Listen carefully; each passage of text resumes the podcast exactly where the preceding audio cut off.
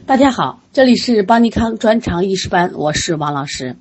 又是一个美丽的清晨，能量加油正在进行中。好好读书，用书本的厚度去丰富自己的生活，垫高自己的人生，让才能有更多选择的权利，而不是被迫接受。加油！昨天我们学习了暗诊，虽然说它不是考试的主要内容，但是在我们的临床中重要不重要？我想答案一定是重要，因为我们要通过这些方法是诊断出病人是寒是热是虚是实，所以这些方法呢都是有助于我们提高准确度的。另外呢，我想说一个按输穴，因为最近呢到了三伏了，三伏里边像我们如果是纯推拿里边，可能这个位置呢大概是也没问题，但如果是做针灸的。有三伏针灸的，三伏这个灸的，哎，这个时候你要特特别这个要精准。你像我们做这个麦粒灸，麦粒灸的疗效特别好，但是麦粒灸对，其实跟针灸要求是一模一样的。那我们先去摸，摸他身上的输血的一些结节。那今天我们简单聊一下按输穴。按输穴呢是按压身体的某些特定穴位，通过穴位的变化和反应来判断内脏某些疾病的变化。我们知道输穴呢是脏腑经络之气转输的地方，也是我们内脏病变反映于体表的反应点。那么按输穴呢，首先要考虑体位，一般是坐位或者卧位，关键是找准输穴。其实我们将来都是要当医生的，都要会扎针灸的，因此找准输穴是对我们的，我觉得最低要求吧。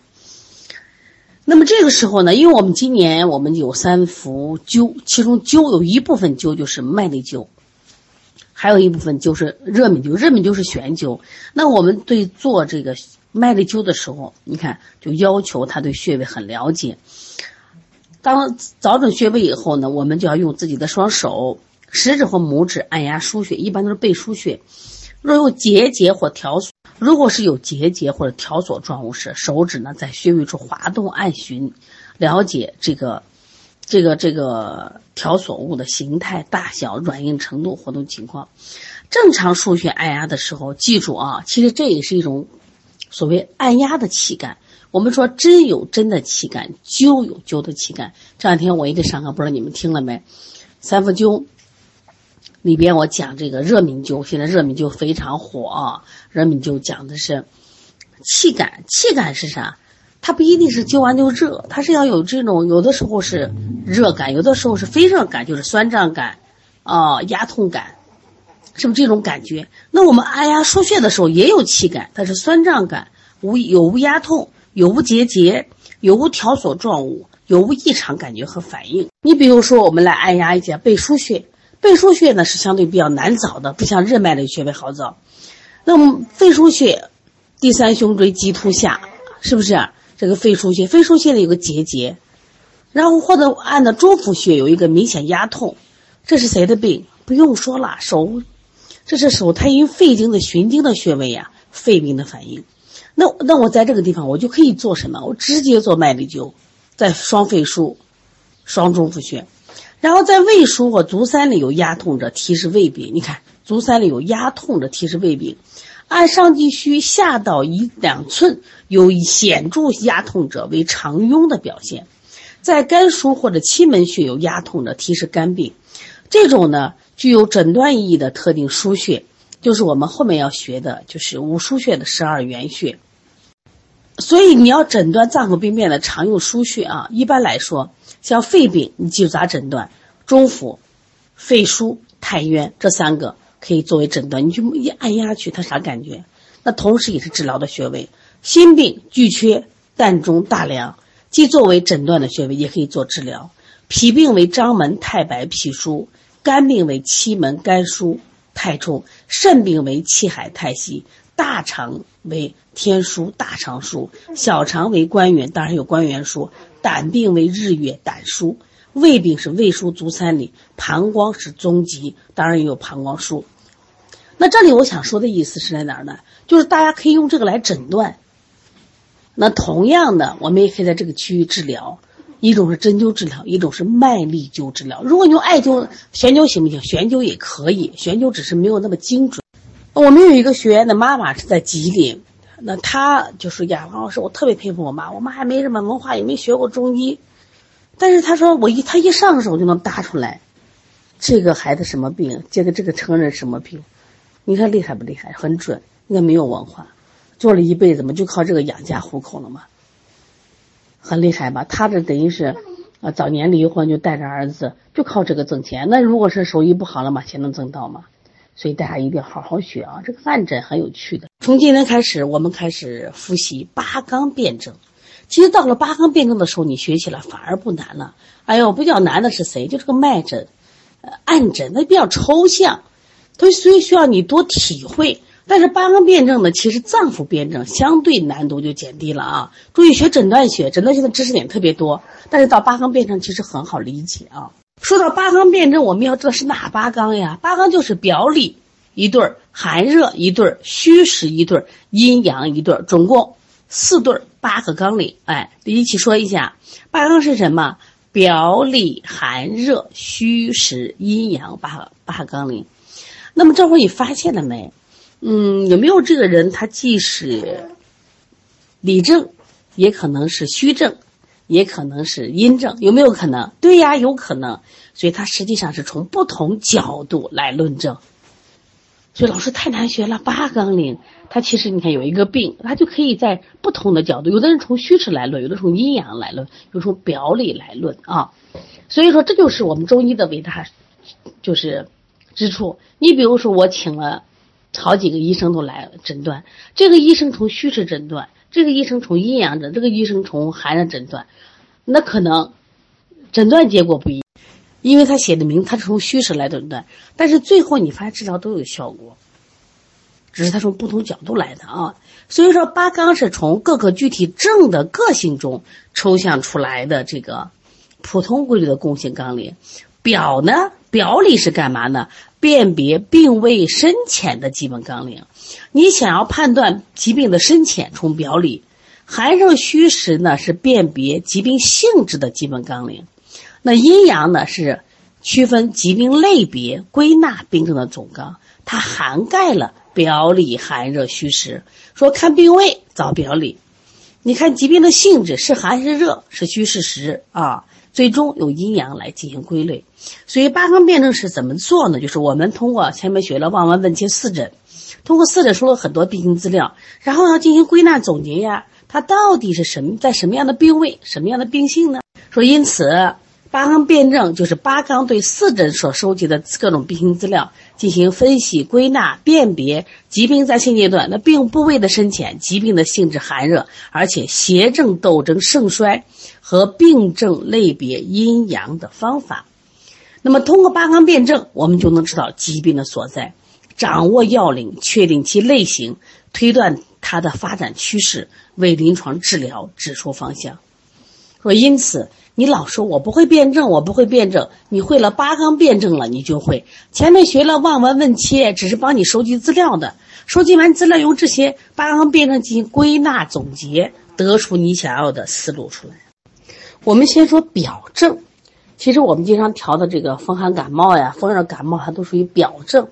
那么这个表症从概念上怎么理解呢？就是说六淫我们也学过了，风寒暑湿燥火，还有疫痢，长期讲的瘟疫是邪气，经过了皮毛、口鼻，侵入机体的初期阶段。你看时间是初期阶段，说正胃气抗邪于肌表浅层所表现的。清浅症候，也就是说，我们常说的感冒呀，它都属于清浅的症候。临床表现：新起的恶风寒或者恶寒发热。注意啊，一般的表症都是恶寒发热，这是教材这样讲的啊。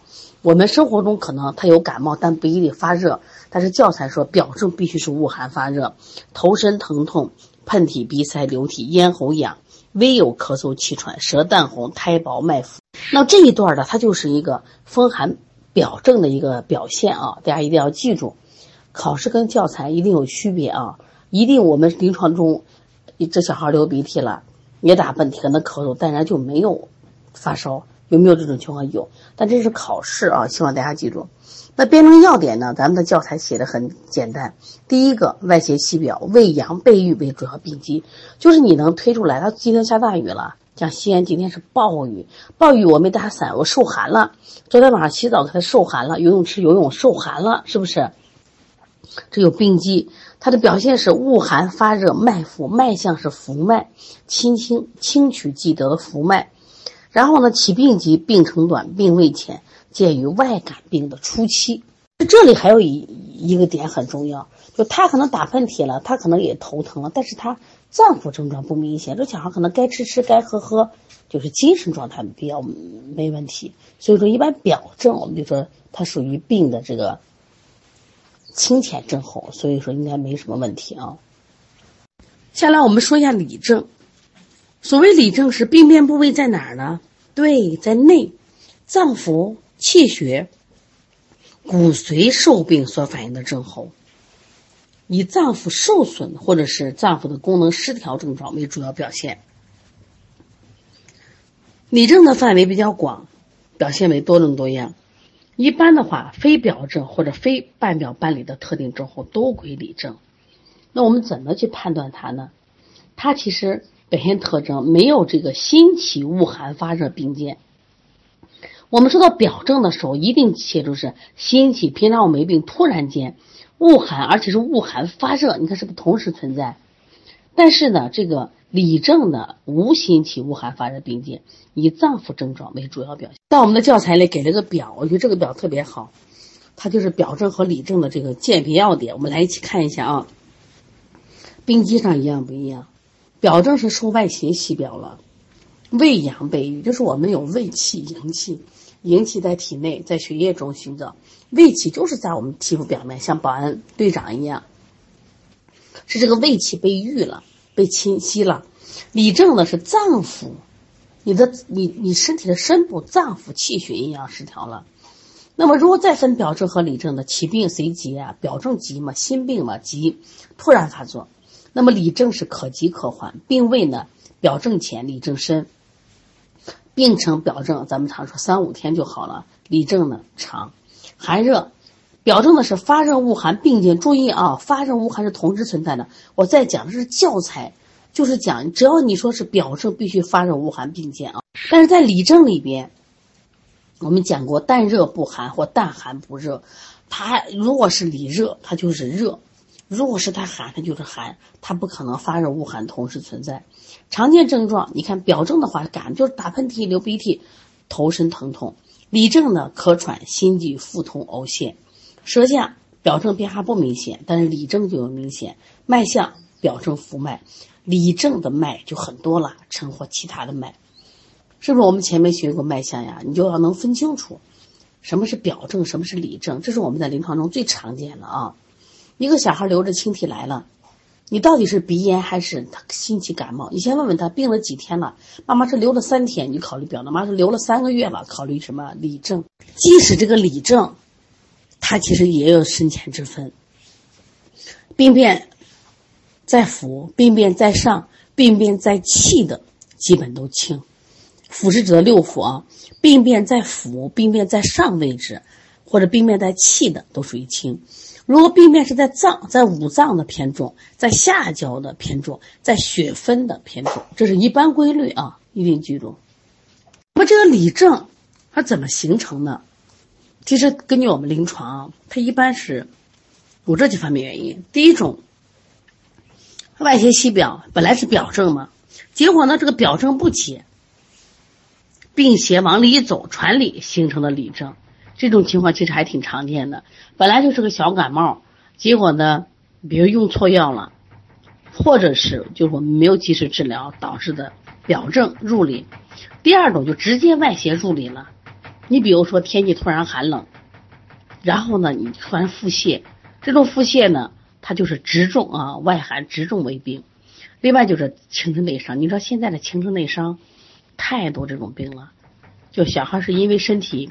情志引起的长期对内的消耗。昨天我调个小孩，他咳嗽，哎呀，他好动的不得了。当时我就给妈妈说：“你这个孩子不光好动，而头出汗特别多。”所以我就讲，我说你这孩子啊，我说心气虚着呢。我说本来吧，他好动是热，这心火旺，但是呢，他又心气虚，为什么呢？我说你这种孩子，家里老二嘛，他本身呢，我说心思多，爱操心。他妈说就是就是，我说这都是内耗，全是内耗，所以内耗以后这把干嗖干嗖的。另外，我想说一下半表半里，其实我们老喝那个小柴胡汤就是半表半里啊。我们教材没说，但是我想给大家讲一下，这个很有意义。半表半里，就这个病，它又不是完全在表，又没有完全入里，病刚好处在这个病里，就是表里进退的变化中，以寒热往来为主要特征。刚才我们分析这个表症和里症，那表症就是发热恶寒同时存在，里症是要么热要么寒，半热不寒，淡寒不热。但是人家这个半表半里症，哎，它叫寒热往来。所以大家一定要好好理解什么是寒热往来，也就是说，他一会儿可能觉着怕冷，他一会儿又开始发热，他不是前面讲的表症的是发热恶寒同时存在，也不是里症的我就热，我早上是热，我下午还是热，他不，他一会儿热他一会儿寒，而且还有什么症状？胸胁苦满，还有什么心烦喜呕，还有什么默默不欲饮食，胃口不好，不爱说话。口苦、咽干、目眩、脉弦，我们很多家长，包括我们的儿科医生，都给他推荐小柴胡汤。那你小柴胡汤，你你符合不符合他症状？看见没？这里边只要你符合两个到三个以上，那就是半表半里。当然，肯定有这个寒热往来。所以你说，你你给家长推荐这个小柴胡汤的时候，你看符合不符合这种症状？那么半表半里症，在这个张仲景这个六经辨证啊。它称为少阳病，就是外感病邪由表入里的过程中，那么邪正纷争是指的少阳，我们的少阳经枢机不利表现的症状。等到后面我们学六经辩证的时候专门学啊。现在知道这回事儿，我们有表症也有里症，记住还有半表半里症，它的判断方法是寒热往来。表症是发热恶寒并见，里症是淡热不寒或淡寒不热，而它不是，可能一会儿热一会。寒，而且还伴有胸胁苦满，还伴有心烦喜呕，还伴有默默不欲饮食，口苦不苦苦，咽不咽干干，然后眼睛还目眩，是不是？脉是弦脉，弦脉是啥？是不是肝的脉呀？那我们复习一下啊，脉象里边的弦脉，那么弦脉端直而长，如按琴弦，绷得紧不紧？紧吗？主肝胆病。这是一个，还有一种什么主痛症、主痰饮啊？但是首先，一般说到弦脉，都是跟谁有关？和肝胆有关。因为八纲辩证在我们学习中医的路上是特别特别重要的。我们学会了八纲辩证，那你辩证基本都是准的呀。我们之所以辩不准，八纲辩证没有系统学，所以希望我们所有的这个学员，你不仅奔着考试去，也要奔着临床来。奔着临床来，你学习就有动力了，因为你学得好，辩证的准，效果好，你的客户自然多。说你可以为你的懒找各种借口，不想学习；为你的临床不要找借口，好不好？今天呢，我们只学一个表和里，半表半里，刚才说过了啊。你把这些东西都给记下来。你看，很多人把表证都分不清楚，别觉得简单。今天我们布置一个诵读的作业，好吧？